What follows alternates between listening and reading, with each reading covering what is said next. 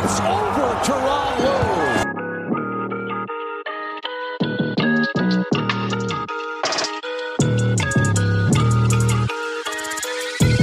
Answer.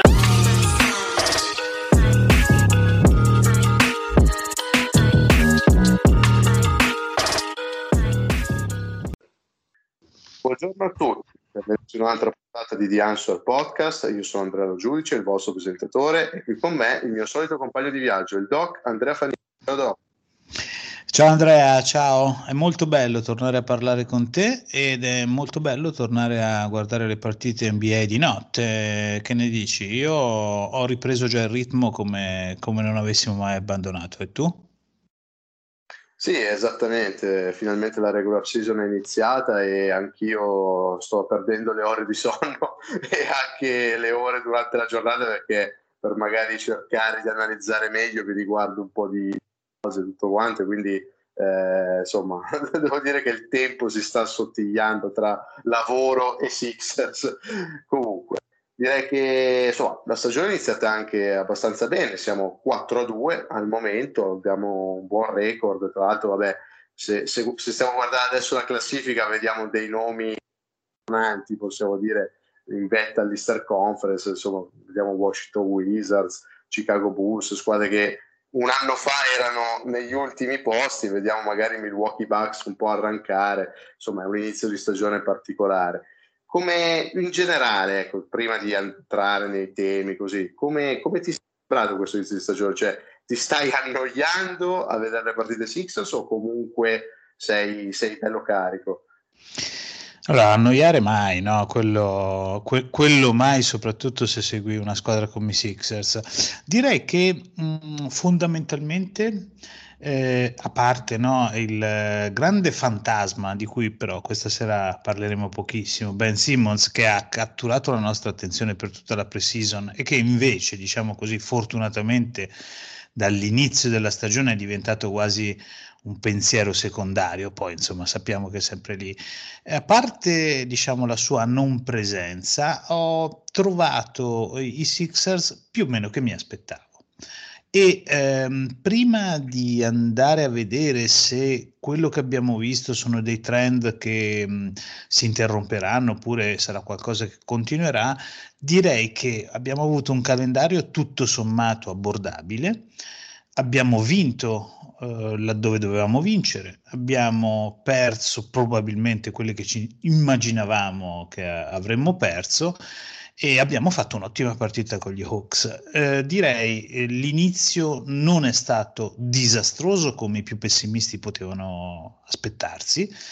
Eh, è stato nel solco dell'anno scorso, quindi tutto sommato, secondo me i Sixers quest'anno non sono arrivati cambiatissimi e ci stanno offrendo nel bene e nel male una rappresentazione abbastanza simile a quella data l'anno scorso, che comunque durante la regular season ha voluto dire eh, essere al primo posto.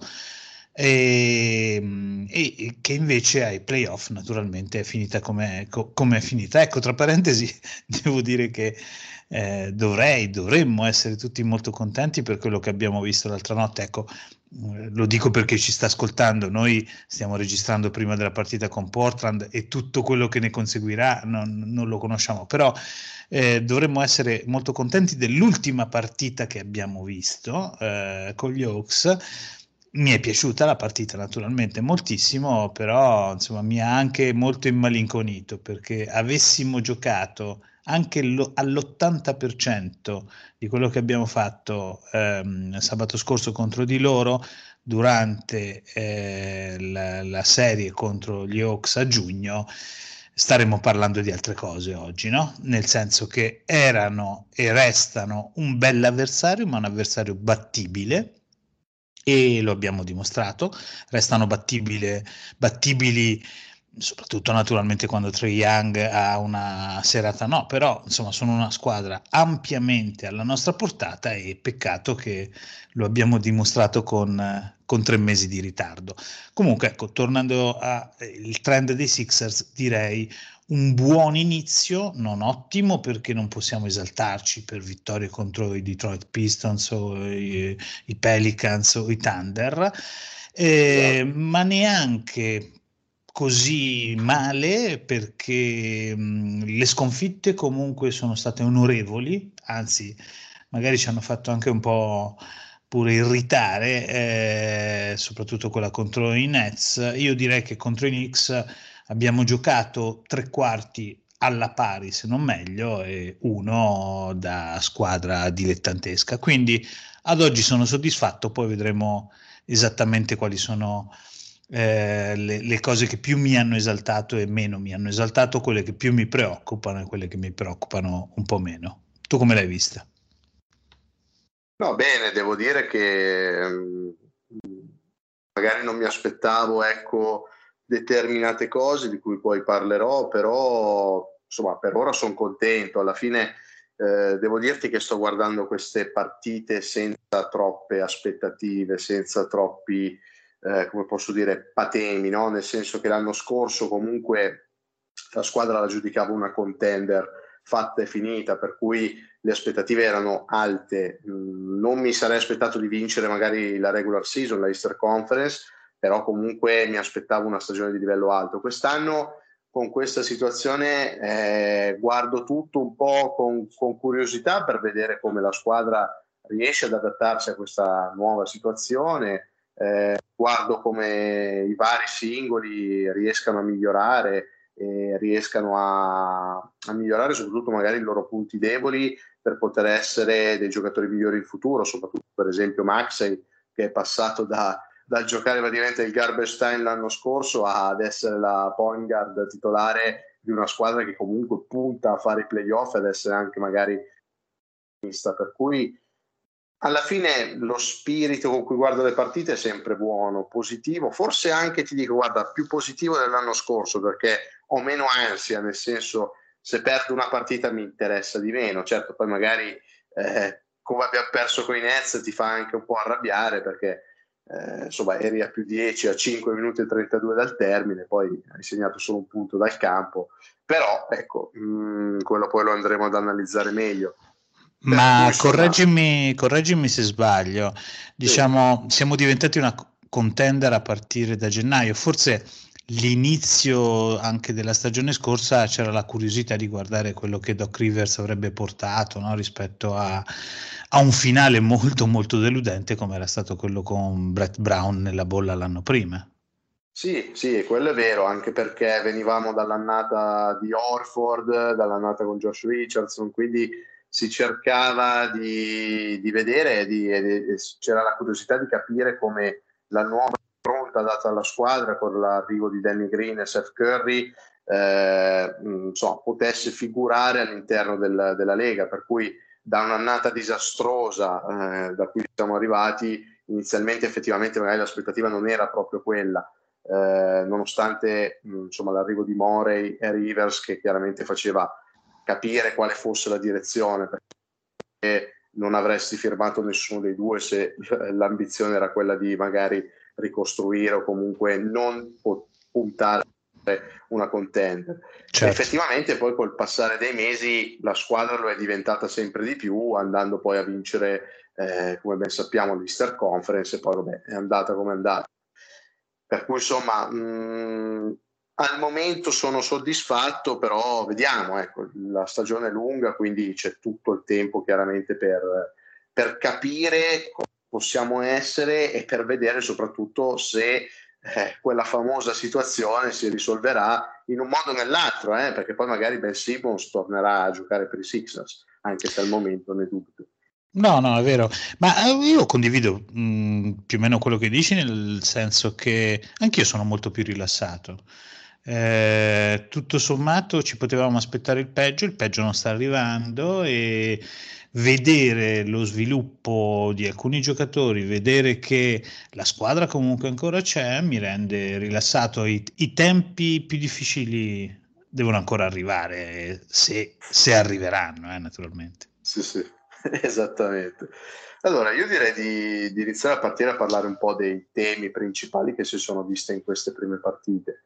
Eh, chiaramente senza Ben Simmons la squadra è cambiata, cioè, mh, è inutile spiegarlo, hai perso comunque un, uh, potenziale defensive player of the year, hai perso uno dei migliori giocatori in transizione della Lega e anche uno dei migliori passatori comunque della Lega, per cui non poteva far altro che cambiare il gioco di squadra, però eh, devo dire che Doc Rivers non mi sta deludendo dal punto di vista del, dell'impostazione che sta dando a questi Sixers. Eh, in primis, la prima differenza che ho notato, prima di parlare del punto di vista difensivo, è ehm, il pace. Siamo passati dall'avere un pace abbastanza alto, chiaramente con Ben Simmons dovevi giocare più veloce, correndo molto di più e molto di più in transizione, visto il suo talento in transizione, visti anche i suoi limiti a difesa schierata.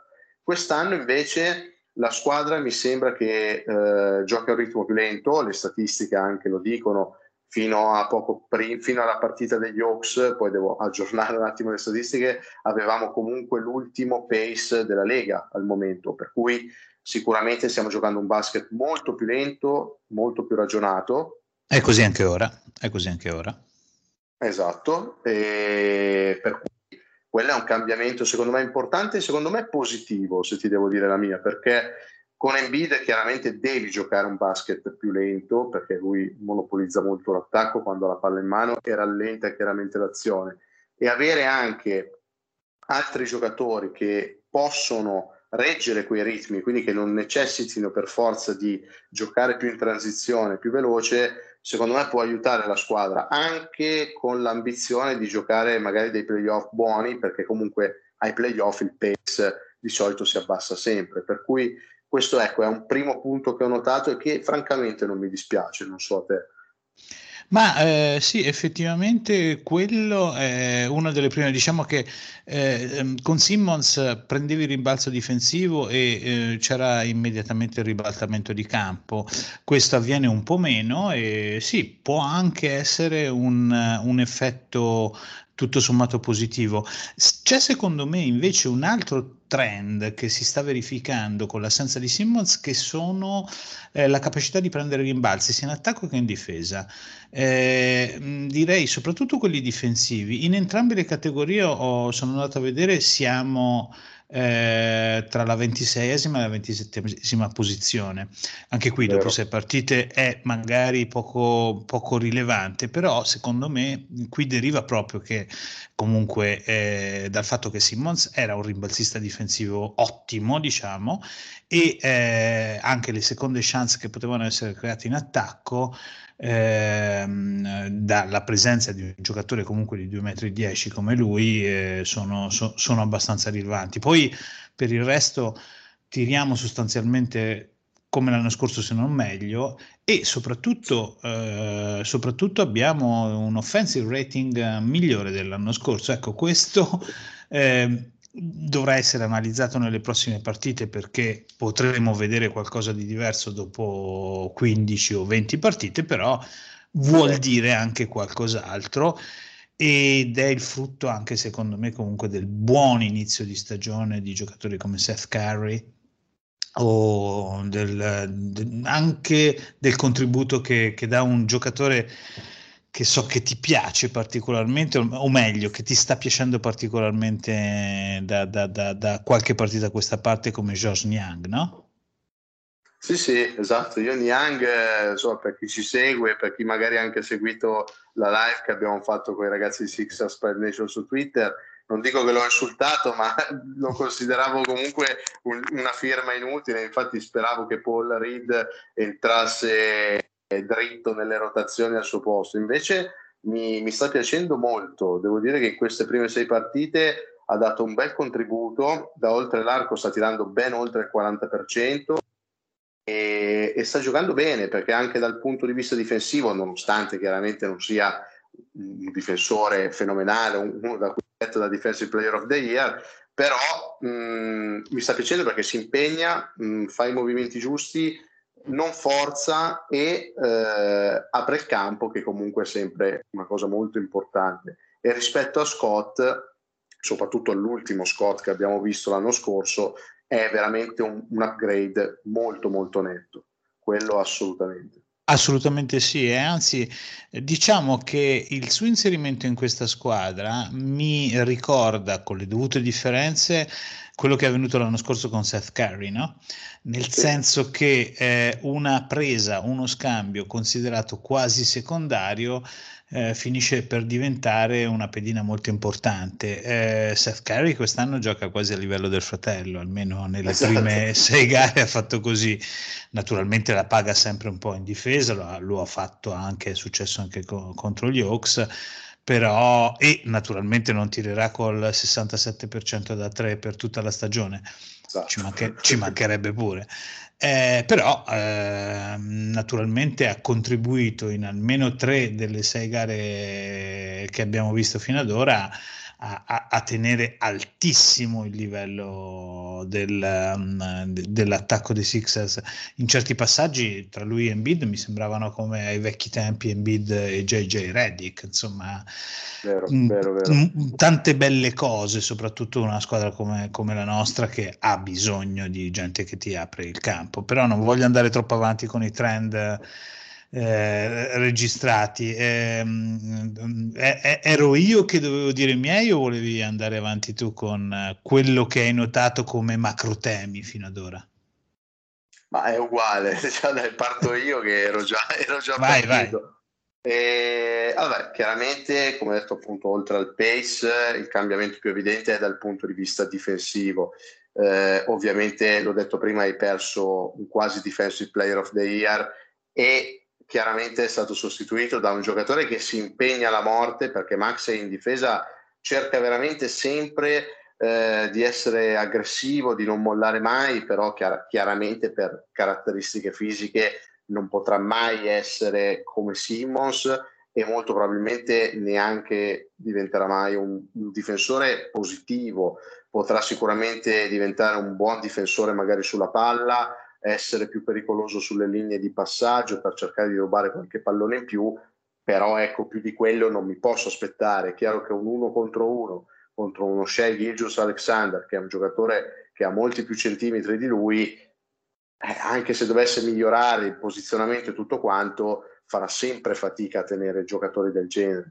Per cui questo è ovvio e si vede anche dal defensive rating che rispetto comunque all'inizio della stagione scorsa è peggiorato nettamente, ma questo me lo aspettavo anche perché chiaramente se perdi un giocatore del genere e non lo sostituisci perché comunque ricordiamoci che appunto la trade non è ancora arrivata e lo sostituisci con un ragazzo che comunque l'anno scorso giocava il garbage time, a parte inizio stagione quando aveva iniziato comunque a essere in rotazione, poi era, era quasi sparito e poi è riesploso nei playoff, però sicuramente non stiamo parlando di un giocatore che ha avuto già magari esperienze anche in squadre da tanking e che ora è passato ad un livello successivo. È un sophomore, ha talento perché lo sta dimostrando, però chiaramente eh, dal punto di vista difensivo al momento lo paghi e poi tra l'altro di fianco non hai altri difensori importanti sugli esterni, tolti Danny Green e Tybull, che però da soli comunque fanno più fatica a tenere le stelle avversarie senza diciamo, un, un backup dietro che possa coprire anche chiaramente le loro piccole lacune, perché Danny Green eh, è un ottimo difensore, lo è sempre stato, però chiaramente non è più il Danny Green di qualche anno fa. Eh, la mobilità è quella che è e anche se nelle prime partite l'abbiamo visto su Ingram e Durant, per esempio, non può fare altro che far fatica, nonostante comunque il suo lo fa bene. Tybull le prime partite era un po' sulle gambe, secondo me. Ho visto qualche uno contro uno perso un po' malamente, me ne ricordo precisamente uno contro i Thunder, contro Sga, che l'ha perso proprio male. Cioè, Shea ha fatto una o due finte e è andato via come, come fosse, mentre invece con gli Hawks ha sfoderato una delle sue partite difensive pazzesche con delle giocate eh, da highlights che, che, solo lui fa eh, in questa lega perché quattro palle rubate, tre stoppate, ma le tre stoppate non arrivano mai al ferro da Tybull, arrivano praticamente tutte su tiri e questa è una cosa che a me fa impazzire ogni volta che lo vedo. cui eh, chiaramente poi avendo anche Milton, Korkmaz, lo stesso Isaiah Joe che non è male, però ha un fisico chiaramente ancora non pronto per questa lega, fai fatica sugli esterni e fai fatica sul pick and roll e se in più ci mettiamo che Embiid e Drummond preferiscono droppare eh, sul pick and roll in questo momento fai veramente molta fatica in difesa. Tutto ciò però è, cons- è diciamo, mh, bilanciato da un'ottima fase dif- offensiva, perché devo dire che mh, in questo momento la palla sta girando bene, mi piace molto il gioco di squadra, non vedo passaggi clamorosi come magari vedevi da Simmons, non vedo eh, la ricerca di linee di passaggio più rischiose per cercare di, mh, di essere magari più efficaci in qualche azione Vedo veramente un buon movimento di palla e soprattutto vedo molte meno forzature rispetto magari agli anni scorsi. Si arriva a cercare sempre la soluzione migliore e infatti comunque le percentuali lo stanno, lo stanno evidenziando. Abbiamo, se non la migliore, comunque una delle migliori true shooting percentage della Lega al momento. E questo è un dato che fa ben sperare perché comunque la fase offensiva che l'anno scorso è stato un problema poi ai playoff quest'anno sembra migliorata di parecchio. Tu cosa ne pensi? Assolutamente, questo è un dato molto interessante ed è un dato che tra l'altro eh, sottostima, anzi ha un impatto negativo in sé dall'inizio di stagione molto altalenante di Embiid in attacco. Eh, Embiid sta tirando molto molto peggio dell'anno scorso, eh, poi ne andremo a parlare più compiutamente e il fatto che comunque le percentuali di tiro sia da 3 che da, dal campo e eh, quella che tu dici la true shooting siano migliorate e siano da vertici della Lega fa, fa, fa ben sperare in linea, in linea generale. Ma allora mm, io prima ho detto mm, quello che pensavo di questo inizio stagione che mi come te eh, trovo, mi sto godendo in maniera mh, relativamente, relativamente rilassata e eh, diciamo così abbiamo fatto quello che dovevamo fare fondamentalmente, però ci sono due macro temi che invece volevo, volevo eh, tirar fuori, di cui volevo parlare, che secondo me sono un po' il punto focale di questi Sixers di, di oggi e naturalmente del futuro. Sono macro temi esatto. perché non riguardano, diciamo, ehm, le prestazioni singole intese come eh, che cosa sta facendo Korkmaz come secondary point guard oppure Max in difesa oppure Danny Green nel tiro da tre. Queste poi le, le vedremo ognuna mm, direi che sono invece la parte fondante di quello che sono i Sixers oggi e quello che potranno essere nel futuro.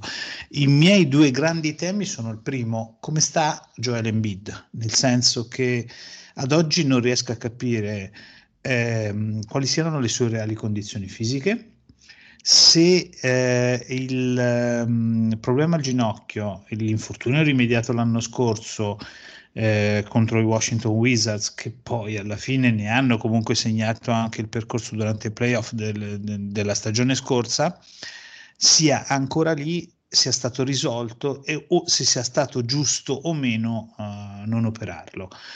Eh, apparentemente in realtà ehm, si era ripreso, poi ha mh, mm, preso una botta uh, nella prima partita contro i Pelicans e da lì in poi praticamente è stato in dubbio per quasi tutte le partite che ha giocato, salvo quella con gli Hawks. Esatto. E in linea generale l'ho visto abbastanza rallentato, eh, che sia mh, mm, per un problema al ginocchio, che sia per un problema derivante dal fatto che eh, deve prendersi maggiori responsabilità, non lo so esattamente, però un po' di preoccupazione eh, la sua condizione fisica me, me, la lascia. Ora, non voglio dire che Joel Embiid ha finora giocato male, in difesa secondo me ha giocato tutto sommato molto sì. bene in generale. A me è piaciuto in difesa, sì sì. E in attacco invece abbiamo detto delle percentuali peggiori. Abbiamo detto della sua ostinazione a prendersi magari dei, dei jumper uh, che invece potrebbe anche tralasciare. Però, Molti eh, tiri da fuori anche, secondo me. Cioè, esatto. Cioè, fin troppi. fin troppi, fin troppi, e, mh, e però quello secondo me è un segnale che la gamba, eh, le ginocchia o forse la, le condizioni diciamo delle gambe ancora non ci sono per poterne supportare l'esplosione verso il canestro, tanto per dirne, tanto per dirne una. Questo è il primo grande macro tema, le condizioni di Embiid. Il secondo grande macro tema emerso in tutta la sua plasticità eh, durante la partita con i Nets, invece è quello classico che ci tiriamo dietro da sempre, salvo forse la parentesi con Butler, cioè la mancanza di un creatore dal palleggio che, che si ripresenta ad ogni occas- grande occasione per i Sixers, cioè la non presenza di un creatore dal palleggio, eh, terrà sempre i Sixers in una posizione di eh, secondaria, diciamo, eh, rispetto alle vere contenders, perché come abbiamo visto anche contro i Nets, eh, in 5 minuti eh, un, un, vantaggio se n'è andato e praticamente i Sixers non hanno quasi più segnato se non nei tiri liberi e praticamente si sono fatti sfuggire una partita vinta dalle mani perché non avevano A il creatore perché quando sono tornati mh, da Embiid o da Tobias Harris come spesso accade non hanno trovato in loro quegli esecutori finali, quei clutch player eh, di cui una grande squadra ha sempre bisogno, ecco. E qui questo è un problema che c'era, mh, è finora irrisolto, è la grande mm, decisione finale o la grande sorpresa che ci potrebbe riservare eventualmente lo scambio di Simmons perché eh, quello che Daryl Murray sembra volere e purtroppo non so se mai otterremo è proprio quello, scambiare Simmons per un giocatore di quel genere. Sì, sì, quello è, è il tema principale secondo me, nel senso che è quello che eh, ci sta facendo rimanere nel limbo da, da, tutti questi anni e che ci farà rimanere nel limbo finché non lo troveremo, perché effettivamente da Jimmy Butler era quel tipo di giocatore, solo che la squadra era comunque all'inizio, insomma, Simmons era al secondo anno, Embiid era anche lui praticamente il secondo anno che giocava. Eh, una stagione regolare praticamente intera e la squadra non era ancora diciamo nei suoi protagonisti a livello di oggi. Molto probabilmente se fossimo riusciti a tenere Butler e magari avessimo scambiato Simmons ai tempi oggi non dico che avremmo un anello però chi lo sa. Eh, certo questi sono discorsi facili da fare poi col senno di poi.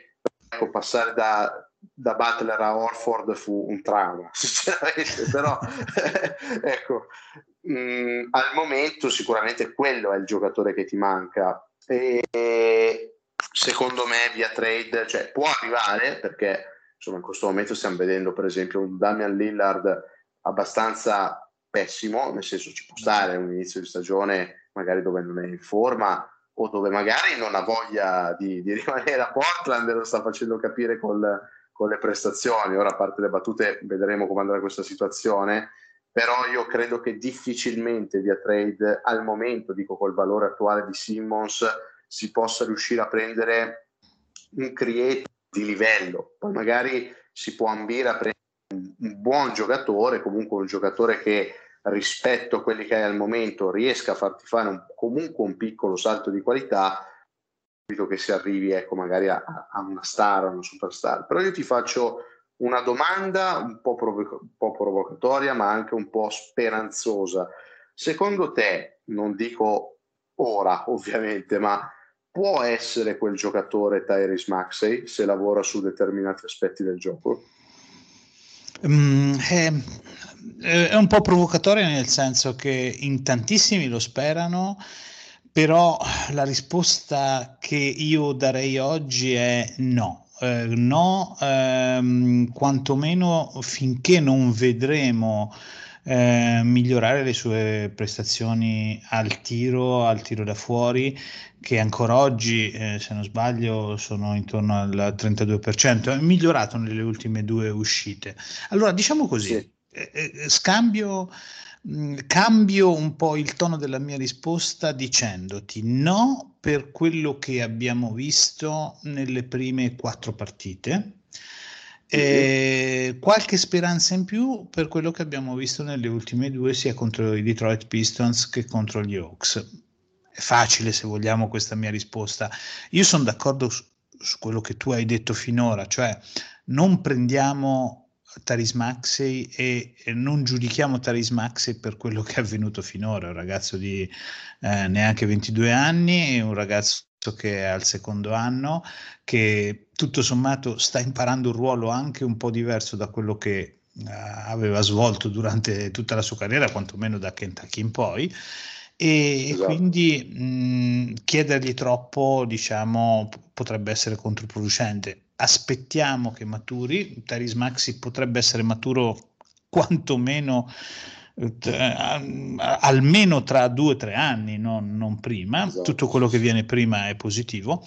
Però a vederlo così, ecco, no, oggi non mi sembra eh, un giocatore alla, alla Lillard o neanche alla Bradley Bill. Poi, però, devo dire che ha carattere e differentemente da quell'altro ragazzone che conosciamo e di cui diciamo da cinque anni a questa parte i suoi difetti sono rimasti gli stessi, con um, Taris Maxi sembra che ci sia quantomeno la volontà di lavorarci sui, sui propri sì. difetti, sia in difesa che appunto sul, um, sul tiro. Insomma, oggi come oggi Teris Maxi è comunque non un giocatore che temi quando comanda il pick and roll perché eh, potresti, diciamo, eh, curerai soprattutto la penetrazione e non tanto diciamo il, il, il suo spaziare per cercare il tiro però piano piano si sta facendo anche rispettare come tiratore e quindi i difensori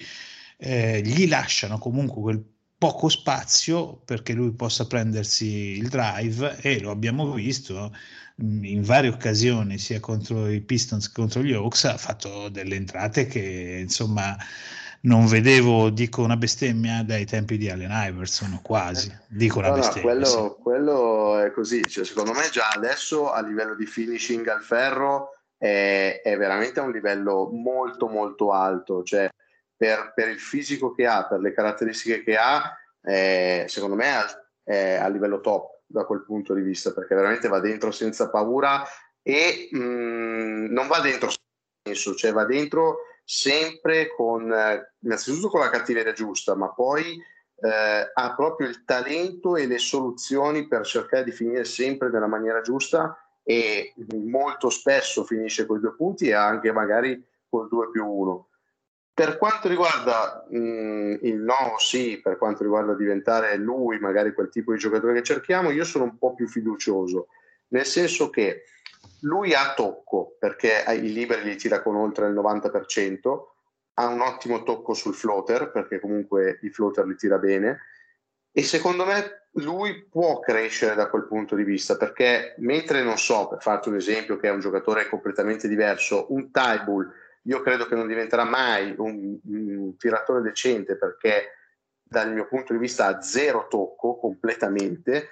Lui ce l'ha, è buono, deve semplicemente lavorare sul tiro e come hai detto tu, ormai a questo punto sui pick and roll eh, il difensore passa sempre sotto il blocco perché chiaramente cerca di evitare la, la penetrazione piuttosto che il tiro però ecco, con gli Hawks, come hai detto tu, ha fatto qualche tentativo in più da quel punto di vista dal pull up e ha messo anche una tripla verso la fine del secondo quarto in quella maniera, sfruttando appunto il, il passaggio del difensore sotto il blocco, lui si è arrestato da tre e ha messo anche, eh, l'ha anche messa la tripla, il che è positivo non tanto perché l'abbia messa, però per il fatto che lui ci provi, cioè secondo me se lui ogni partita continuerà a provare a prendersi un 2, 3, ovviamente non 16 tiri in pull up dopo il blocco, eh, è solo che positivo. Io credo ovviamente non quest'anno, nemmeno l'anno prossimo, ma io tra un 4-5 anni vedo un Tyrese Maxey, magari non ai livelli di un Damian Lilla,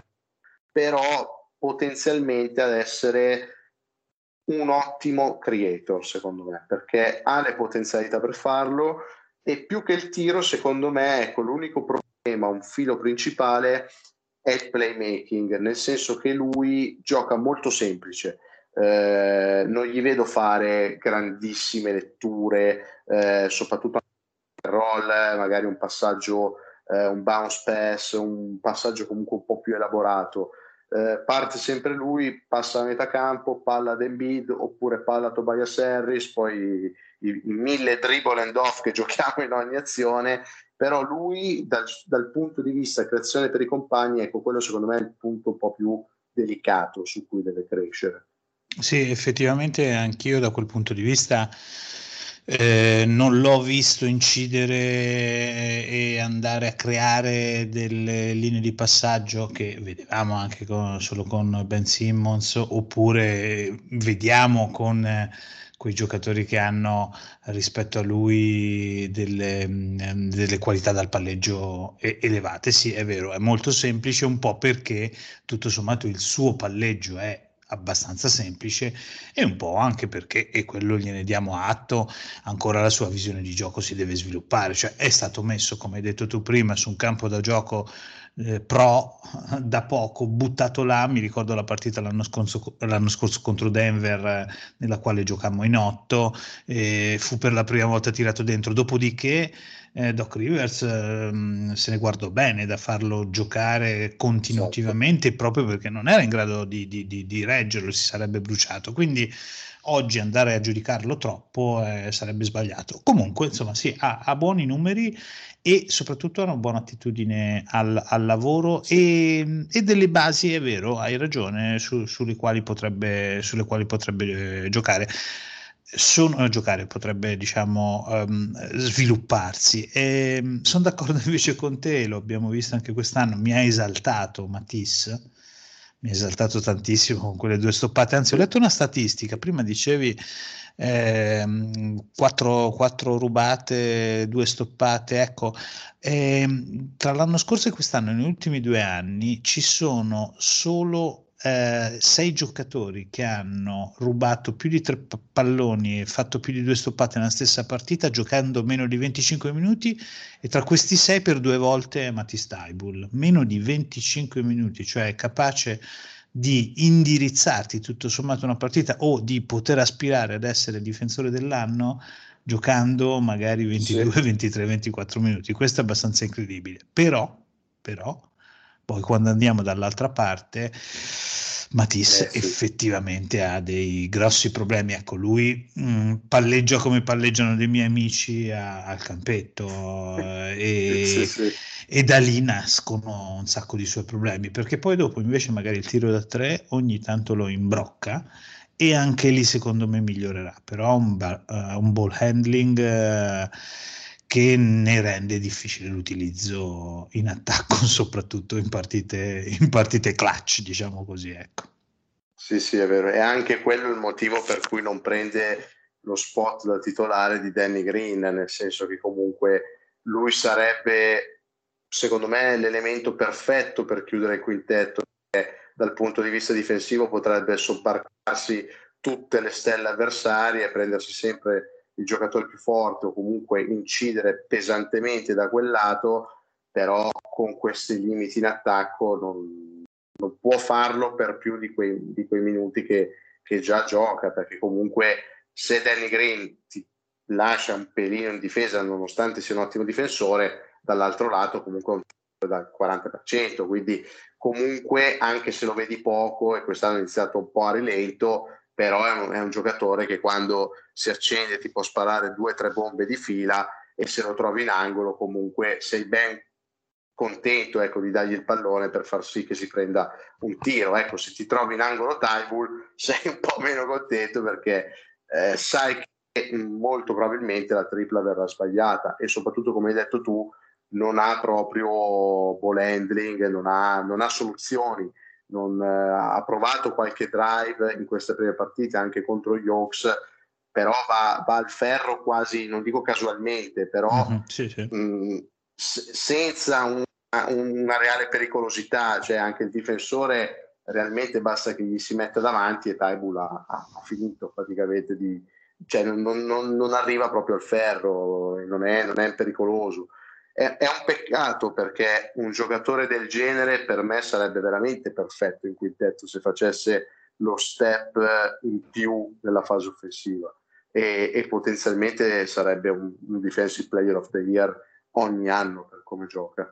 Assolutamente. Eh, mi sono riguardato in loop uh, le due stoppate che ha fatto su Cam Reddish, sì. eh, denotano un paio di cose. Allora, la prima ne aveva fatte anche l'anno scorso, quella dove manda il pallone praticamente in tribuna, in tribuna insomma, nel secondo anello si direbbe a esatto. San Siro perché pare contro e... i Clippers ne fece una pazzesca. Esatto, scorso. sì, esattamente. E ha una capacità di chiudere il campo campo di chiudere lo, lo, lo spazio in, in, un lampo, elevazione, velocità e quant'altro. Anche la seconda stoppata è stata interessante perché ha fatto un bel recupero da dietro. Eh, anche lì eh, tendeva ad esagerare all'inizio della sua carriera, mi sembra sempre più pulito ora sì. in questo tipo di interventi. Sì, è vero, poi dopo c'è un peccato. Uh, abbiamo detto di Maxi, abbiamo detto di Tybull, abbiamo detto un po' di Seth Curry, oltre naturalmente a Joel Embiid. Quali altri giocatori ti sono piaciuti, quali altri giocatori invece ti sono piaciuti un po' meno finora? Allora, devo dire che mi sta piacendo Tobias Harris, nel senso, è, è il solito Tobias Harris dell'anno scorso. Sta facendo ottimi numeri, sta giocando bene, è in questo momento forse tolto Drummond il giocatore più incisivo a rimbalzo perché in questo momento Embiid per quanto mi riguarda non, non, non dico che non sta in piedi ma, ma quasi e facendo molta fatica anche a rimbalzo. Embiid ne sta prendendo pochi proprio perché si fa sovrastare spesso dal, dal diretto avversario mentre Harris a rimbalzo è sempre bello convinto molti e sta facendo i suoi numeri, non mi sta dispiacendo, ormai lo conosciamo, insomma non possiamo aspettarci che lui diventi il vero secondo violino che ci serve. Eh, e infatti insomma nei momenti cardine diciamo della partita come per esempio contro i Nets o anche contro i Pistons perché non dimentichiamoci che anche contro i Pistons gli ultimi minuti del quarto quarto sono stati alquanto tragici, nel senso che dal più 22 che si era raggiunto i Pistons sono rientrati sul meno 4 e non l'hai persa solo perché si chiama Pistons, perché comunque ai liberi sei riuscito a fare qualcosa e perché Joel Embiid è riuscito a fare una triple step back a quasi 10 secondi dalla fine, praticamente inventata, perché se no rischiavi di perdere anche una partita già ampiamente vinta a metà quarto quarto contro una squadra comunque che è la peggiore tra le peggiori della Lega. Per cui Harris direi positivo, nulla di eccezionale ma positivo. Per il resto sono contento ecco, da, dalle partite di Milton. Eh, è entrato bene rispetto insomma, a quello che avevamo detto dopo gli scorsi playoff e dopo questa pre-season dove lo avevamo visto male dove diciamo nella live sempre fatta con i ragazzi di Six Spy Nation, che tra l'altro saluto, avevamo quasi tutti detto che sarebbe stato tra le delusioni eh, di quest'anno. Queste prime due partite non mi è dispiaciuto, è andato in doppia cifra in entrambe, porta punti veloci dalla panchina e quello che dicevo eh, prima dell'inizio della stagione, ovvero far partire lui come point guard titolare e Maxey dalla panchina, eh, mi sono ricreduto perché Milton dalla panchina ha un ruolo decisamente più impattante rispetto a che a se parte ecco, da Poingar titolare. E questo mi sembra un bel tema, no? un bel tema anche da sviluppare. La panchina quest'anno ci, dà, ci sta dando delle soddisfazioni non da poco, no? anche rispetto sì, a sì. quelle dell'anno scorso. Che ne dici? No, no, è vero, è vero. Rispetto all'anno scorso a me sembra migliorata veramente di tanto. E se guardiamo i nomi sono quelli, cioè alla fine è arrivato Drummond per Howard e Niang per, per Scott, poi Korkmaz, Hilton, eh, Tybull e comunque gli altri giovani ci sono, ci, ci sono, sempre stati, erano sempre loro.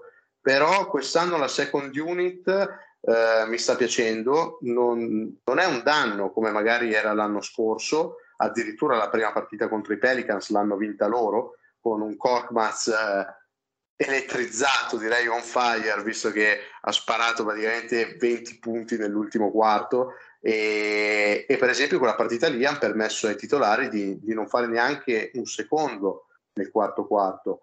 E neanche nelle altre partite dove non sono stati così impattanti, però non hanno mai preso magari dei parziali come succedeva l'anno scorso dove magari il quintetto costruiva un buon vantaggio e poi veniva magari subito perso dalla second unit. Quest'anno la panchina tiene bene, a volte allunga anche il vantaggio come è successo anche contro i Pistons perché ha raggiunto la second unit per cui mi, mi sta piacendo e come ho parlato prima di Niang anche Drummond eh, per quanto insomma non sia un giocatore stupendo da vedere, però sta facendo suo, insomma, è un backup solido per Joel. È stato due volte All Star. Eh, allora, quest'anno già un pochino meglio, eh, lo avevo dato per perso nelle ultime due stagioni, però ecco, questo è un dato. Andre Drummond è stato due volte All Star. Allora, ogni tanto si vede, cioè ogni tanto vedi eh, delle cose insomma interessanti, poi però lo trovo un grandissimo casinista, diciamo così, esatto. e, e uno che prende delle decisioni non esattamente le le più, le più razionali possibili. Però sì, anch'io lo considero rispetto a Howard un improvement, un miglioramento eh, e mm, boh, eh, diciamo lo vedremo questa notte, eh, lo avranno già visto chi ci ascolta. Eh, senza Embiid cosa, cosa potrà fare e magari potremo soprattutto vedere chi c'è dietro di lui perché fino ad ora comunque tra lui e Embiid hanno coperto mh, totalmente tutti, sì, tu, tutti i minuti eh, Paul Reed eh, è entrato diciamo così quasi solo nei, nei, nei, nei minuti finali e diciamo così quindi ad oggi non, non, ha fatto rimpiangere Howard che è già un qualcosa anzi secondo me è stato un miglioramento Mm, per quanto mi riguarda, hai parlato di Korkmaz. Korkmaz mi era molto piaciuto nelle prime uscite, soprattutto al tiro naturalmente, ma soprattutto perché poteva essere e ha incarnato per un po' quella eh, secondary point guard che esce, dal, che, che esce dalla, dalla panchina e può tenere il pallone, può innescare gli altri, perché comunque ce l'ha no? la, la, capacità di innescare anche gli altri. Poi però l'ho visto un po' calare, come spesso accade a Korkmaz, a, a delle strisce, due o tre partite buone, cinque o sei cattive e così via per tutta la stagione. Quindi niente di nuovo sotto il sole, sotto il sole turco. Eh, anche, anche, a me, eh, diciamo, in genere la panchina è sembrata migliore. E in genere eh, ho visto un Tobias Harris a dei buoni livelli, non ancora ai livelli eccezionali della stagione regolare dell'anno scorso, diciamo quest'anno ancora non lo vedo in corsa per l'All Star Game, però molto positivo. Sì molto positivo, ehm, salvo mm, le note mancanze. Eh, contro i Nets è venuto veramente meno. E tu hai citato la partita contro i Pistons. Guarda, quella contro i Pistons secondo me è forse la peggiore giocata dai Sixers quest'anno tutto Probabile, sommato. Sì. E, um, una partita che um, per poco mi fa lanciare il, lo smartphone con la quale stavo, st- li stavo guardando perché effettivamente non ci possiamo permettere insomma, di giocare, di farsi rimontare così da una squadra obiettivamente come i Pistons che ha qualche buon giocatore, ma insomma in linea generale ha una struttura pronta per, per il tanking più selvaggio e farsi rimontare così, però insomma partite così ci stanno. Questa ad oggi la considero la partita peggiore che abbiamo fatto. Eh, molto peggio naturalmente delle due sconfitte subite perché comunque sia con i Nets che con i Knicks non abbiamo giocato male. Con i Knicks io dico che abbiamo giocato un quarto orribile, ma gli sì. altri tre, tutto sommato, um, abbiamo tenuto contro una squadra che quest'anno è molto, molto, molto, molto meglio dei Knicks eh, degli ultimi, degli ultimi anni. Sì. Ecco. L'aggiunta e... di Walker e Fortin li ha, li ha resi ancora più pericolosi quest'anno. Poi hanno naturalmente trovato qualsiasi tiro da tre, qualsiasi tiro da fuori abbiano sì. tentato, soprattutto in quel quarto, e ci sono delle partite che vanno così, insomma, ecco, ehm, è, è, quasi inutile commentarle. Però, e, e contro i Nets, eh, se togli quei 5 minuti, avremmo potuto dire una buona vittoria dei Sixers che hanno tenuto a bada comunque quelli che sono i, i contender da est. Poi non è andata così perché eh, c'è sì. stato il blackout e quindi... Eh. Però ecco, sì, anch'io, anch'io sono molto più rilassato, sono molto più cosciente del fatto che dei difetti eh, sì. e anche cosciente di dove questa squadra con questa struttura può arrivare, cioè lo abbiamo visto l'anno scorso, può tendenzialmente arrivare anche in cima a est. Poi con l'inizio che c'è stato quest'anno, con i Bucks in difficoltà, con i Nets anche che non stanno giocando granché, insomma, l'Est è molto contendibile, sembra molto contendibile durante la stagione. Eh, I guai o le problematiche verranno, verranno, verranno dopo. E nel frattempo sta evolvendo, come sta evolvendo la, la questione Ben Simmons, di cui come abbiamo detto non vogliamo parlare, però esatto. mi, mi, sembra che tutto si sta riportando un po' in una situazione di mm, naturalmente come avevamo detto anche durante la serata con i ragazzi di Sixer Pride Nation che anch'io saluto eh, qui è più una questione legale oggi che, che, che fattiva no? Le, i posizionamenti mm-hmm. dicono che ci si debba comportare così. Però, boh, può darsi anche che, che, che, che ritorni in campo. A questo punto eh, ci potrebbe anche stare in un tentativo di non farsi male a vicenda, ecco. ma non ne voglio sì, più parlare. Magari di, di rilanciarsi lui anche perso- a livello personale, insomma, anche dimostrare magari anche un po' di, di carattere, perché comunque dire eh, va bene, quello che successo è successo, torno in campo, gioco, faccio vedere quello che valgo, non solo ecco, per lo scambio, ma anche per una questione sua, personale, insomma, perché a me la cosa che più delude è stata, è stata quella, il fatto che lui poi sia proprio sparito e, insomma, per carità, mh, mm, non sia che non sia stato trattato nel migliore dei modi, è vero che sia stato additato di troppe colpe anche, però insomma anche lui ha avuto un comportamento pessimo. Però, come hai detto tu, non ne parliamo, ne abbiamo già parlato anche fin troppo, quindi eh, possiamo andare avanti. E sono sicuro, son sicuro continueremo a parlarne, cioè avremo altre occasioni, perché naturalmente non finisce qua, no? La, questa sì. saga. No, no, anzi, eh, mi sa che continuerà anche ancora per un bel po', come continueremo anche noi comunque, perché io lo ricordo, bisettimanalmente in questa regular season ci sentiremo e vi terremo aggiornati su tutto quello che, che io e il doc eh, riusciremo a vedere perdendo le nostre ore di sonno e anche durante il giorno per, per analizzare ogni punto di vista di questa, di questa stagione. Che dici Doc? Hai altri argomenti da trattare? Qualche altra curiosità?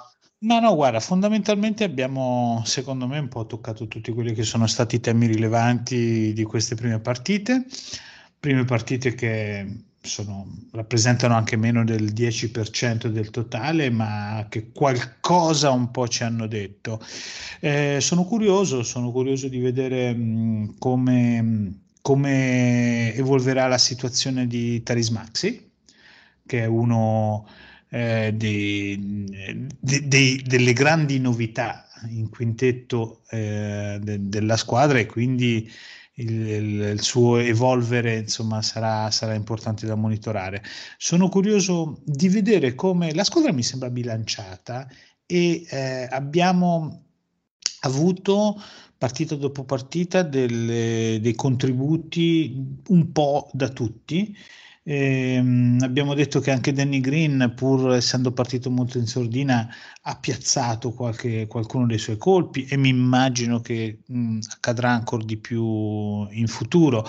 Mm, li abbiamo nominati praticamente tutti, forse ad eccezione di Bassey, no? che pure lui l'ho, l'ho, visto comunque entrare e fare un bel canestro. Sì, sì. Eh, Due canestri li ha fatti. Eh, esatto.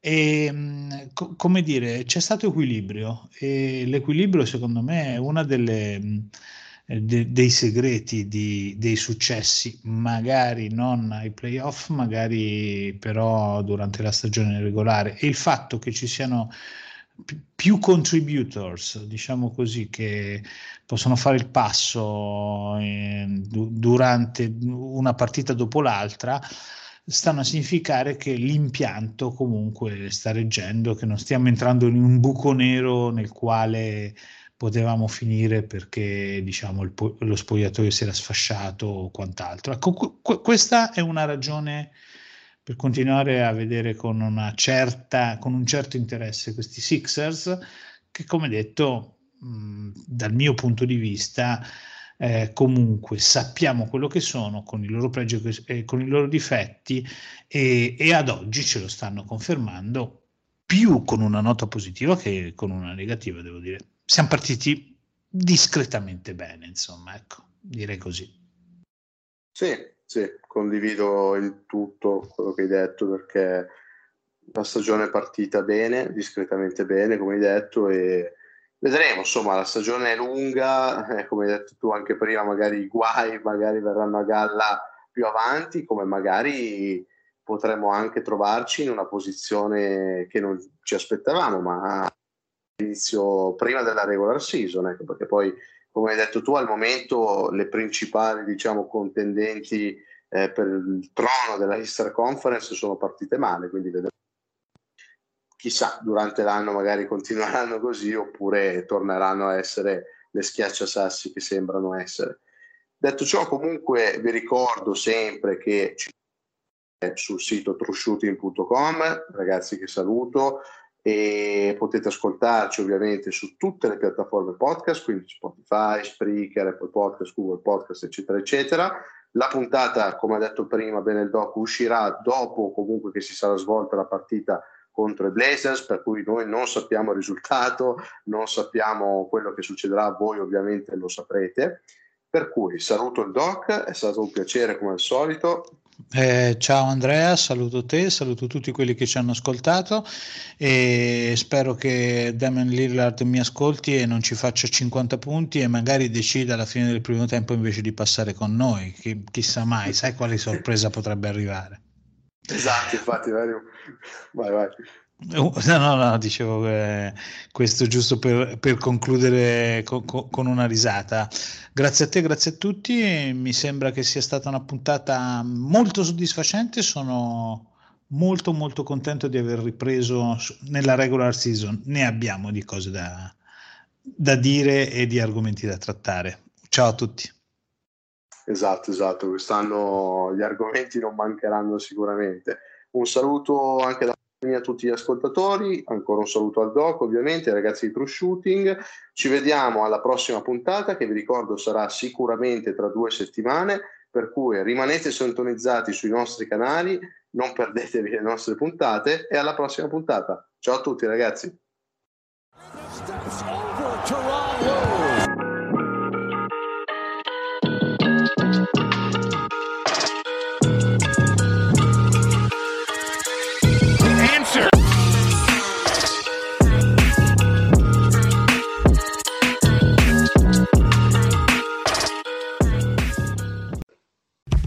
Take care of your property with equipment you can count on, like the Kubota BX and LO1 Series compact tractors, part of our under 100 horsepower tractor lineup, rated number one for reliability, and Z Series mowers and sidekick utility vehicles, where durability meets speed.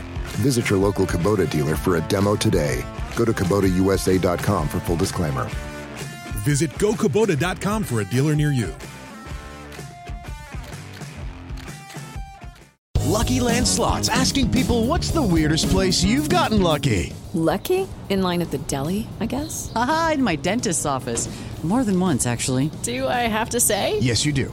In the car before my kids' PTA meeting. Really? Yes. Excuse me, what's the weirdest place you've gotten lucky? I never win and tell. Well, there you have it. You can get lucky anywhere playing at LuckyLandSlots.com. Play for free right now. Are you feeling lucky? No purchase necessary. Void where prohibited by law. 18 plus. Terms and conditions apply. See website for details.